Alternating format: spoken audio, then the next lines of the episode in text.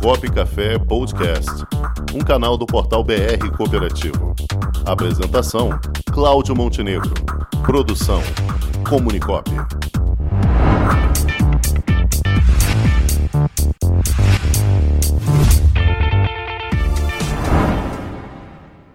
E para conversar conosco hoje aqui, pelo Dia do Agricultor, convidamos o representante estadual do Rio de Janeiro, junto à OCB Nacional, do ramo agropecuário, Alberto Figueiredo. Boa tarde, Alberto Figueiredo.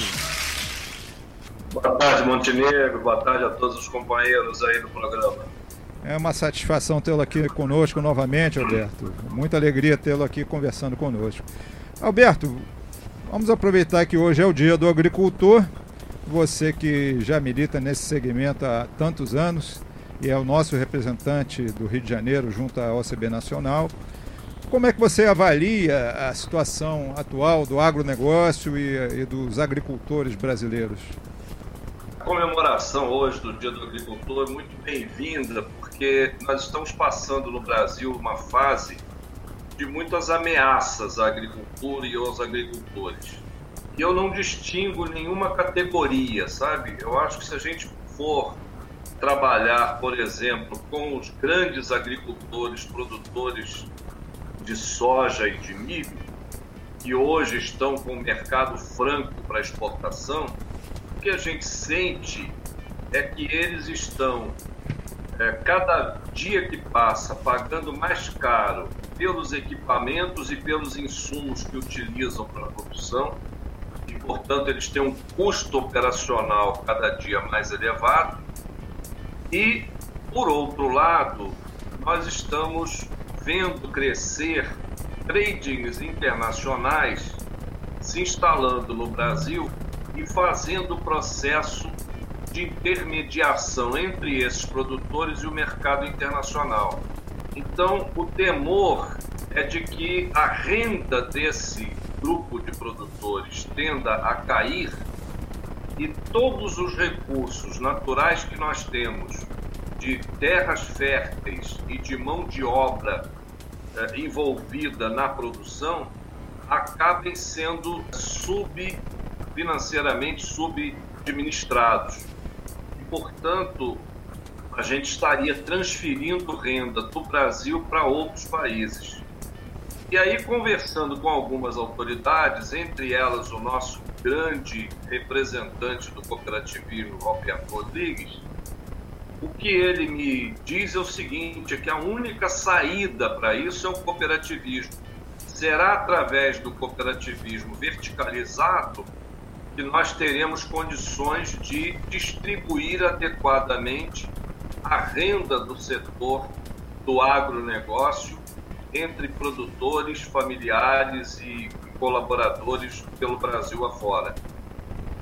Então eu acho que, falando deste grupo, a gente pode descer para um outro contingente que também está sofrendo uma ameaça grave agora, que são os produtores de leite.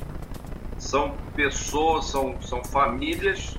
Nós temos uma estatística feita pelo IBGE no censo de 2017 que dá conta de que nós temos no Brasil mais de um milhão de propriedades produzindo leite. E os custos hoje da alimentação do rebanho e a asfixia na venda por conta do poder aquisitivo da população e da dificuldade de transferência de valores agregados ao custo para o consumidor final tem caído no colo dos produtores de leite e muitos deles estão tendo que desistir da atividade, abandonar a atividade. E, novamente, a apologia ao cooperativismo deve ser na medida em que, sendo a cooperativa uma entidade que não visa lucro, tudo que for obtido na comercialização puder ser distribuído entre os associados produtores. E se a gente passar para um terceiro segmento, que são os agricultores familiares, produtores principalmente de hortigranjeiros, o que a gente precisa observar é que existem hoje ainda, eh, apesar da legislação exigir que 30% do consumo das escolas seja feito através de produtos originários da agricultura familiar, os editais das prefeituras ainda são muito modestos, muito precários, muito pequenos. Isso talvez se explique pela dificuldade de comunicação entre a prefeitura e os produtores da agricultura familiar. E aí, novamente, o cooperativismo é a solução. De modo que eu diria a você o seguinte: o agricultor brasileiro hoje, apesar de estarmos diante de uma situação alvissareira a nível mundial, em termos de que o Brasil pode alimentar cada dia mais pessoas pelo mundo afora, nós temos que tomar alguns cuidados sob pena de nós sermos, num futuro muito próximo, escravos do capital internacional. Sem dúvida, esse é um grande risco, né? Pouco tempo tivemos a questão aí envolvendo a soja, que assustou bastante o agronegócio brasileiro, né? E isso aí é, é uma preocupação eterna, né, Alberto? Sem dúvida nenhuma, Montenegro. Eu acho que a gente tem que estar atento Vamos saborear todas as vitórias que temos conseguido, vamos saborear os recordes de exportação que temos tido, volumes de produção, os recordes de safra temos obtido graças ao esforço dos produtores e às pesquisas, principalmente aquelas desenvolvidas pela Embrapa, com novos cultivares, com novas técnicas de produção, equipamentos mais modernos e mais eficazes, tanto no plantio quanto na colheita. Vamos saborear tudo isso, mas acho que nós, como liderança do setor, principalmente com o viés cooperativista, temos que estar atentos a esses riscos inerentes ao processo de produção e comercialização, principalmente. Perfeito. O jornalista Cláudio Rangel também vai lhe perguntar aqui, Alberto. Com muito prazer. Muito bem, Alberto, prazer meu. É a segunda vez que nós aqui no programa Cop Café ouvimos é, é, o problema do leite, a produção do leite, principalmente por parte de cooperativas, e que parece que é uma coisa que pode se tornar mais séria, até com a possibilidade de a gente, se não tiver produtor nacional aqui, vamos ter que acabar importando é, o que a gente vê lá na frente. Será que isso é uma possibilidade e as autoridades já deveriam já estar preocupadas com esse, essa possibilidade? Olha, esse assunto é um assunto da pauta de todos os dias das reuniões de lideranças com a senhora ministra da Agricultura, Tereza Cristina, e é um, um assunto que permeia todas as discussões. Que acontece no caso específico do leite é que nós temos algumas indústrias brasileiras que importam sim já, possivelmente em torno de 5 a 6% do nosso consumo é originário de leite importado. Embora o percentual seja pequeno, o fator psicológico dessas importações é alto, porque essas indústrias acenam para o produtor de leite brasileiro com preços menores, sob o argumento de que se eles não venderem por aquele preço, elas, indústrias, adquirem o mesmo produto fora do país. De modo que é, a gente sabe que estamos numa economia de livre mercado e que há um interesse mútuo dos países nesse processo de importação e exportação, assim como nós temos interesse de exportar linha branca para a Argentina e para o Uruguai, eles têm interesse de exportar leite para o Brasil. De modo que a interveniência do governo nesse aspecto é muito complicada, muito difícil. Mas a gente tem procurado debater o assunto à busca de uma solução de equilíbrio ou talvez através de um, um estabelecimento de cotas ou alguma coisa parecida que permita esse equilíbrio e que não dê ao produtor brasileiro a única alternativa de, da desistência. É isso que a gente está preocupado, porque o fator social de uma debandada de produtores de leite é muito grave para o país uh, em qualquer momento, principalmente agora. Muito bem, muito bem. Agora, Alberto, a gente poderia traçar um paralelo aqui sobre a agricultura familiar, como talvez fosse o exemplo mais próximo do cooperativismo raiz, sem querer fazer nenhum trocadilho. Né? Claro, claro. Muito bem colocado, Montenegro. É, acho que a agricultura familiar é o que mais se aproxima da, da natureza do cooperativismo em si, né? Que reúne as famílias em torno de um, de um processo de produção.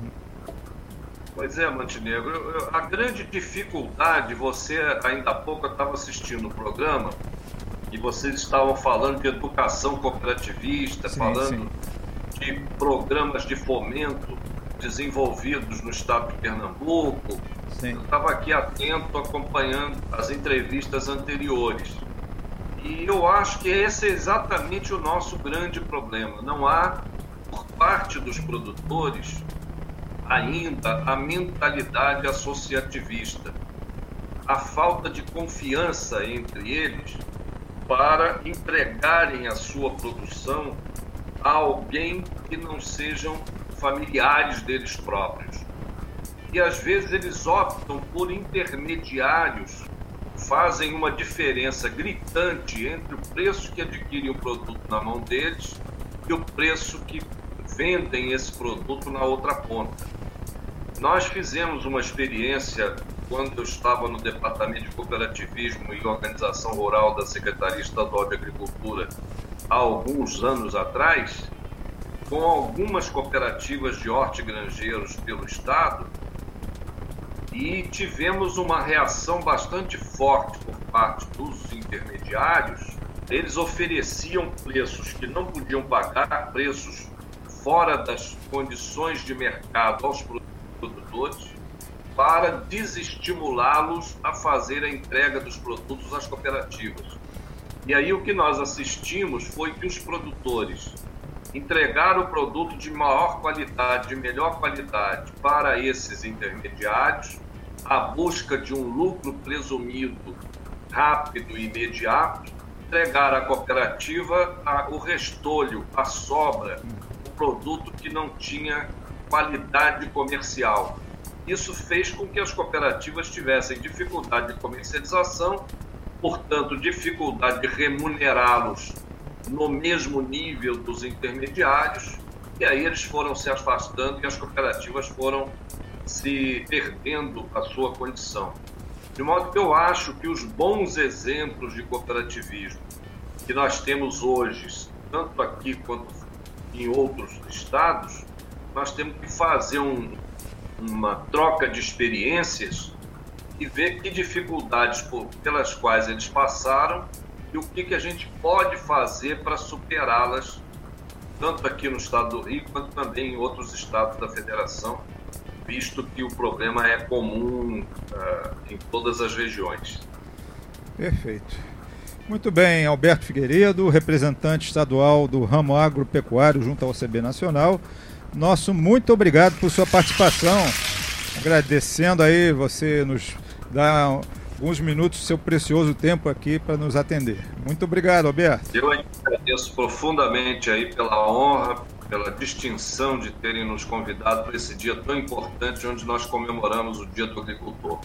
Estaremos sempre à disposição e sucesso aí no programa e no desenvolvimento do cooperativismo no estado do Rio de Janeiro. Muito obrigado. Obrigado, Alberto. Um abraço e até a próxima. Com o esporte aprendi que cooperar é a grande sacada e que as maiores vitórias vêm quando a gente se une. No cooperativismo também é assim. Mais do que um modelo de negócio, o COP é um jeito diferente de empreender e está espalhado por toda parte do campo à cidade, nos produtos e serviços, facilitando a nossa vida e gerando renda para muita gente. O Guga Kirten e quase 15 milhões de brasileiros já são COP. Vencer você também. Tudo ao seu redor já é. Somos.cop.br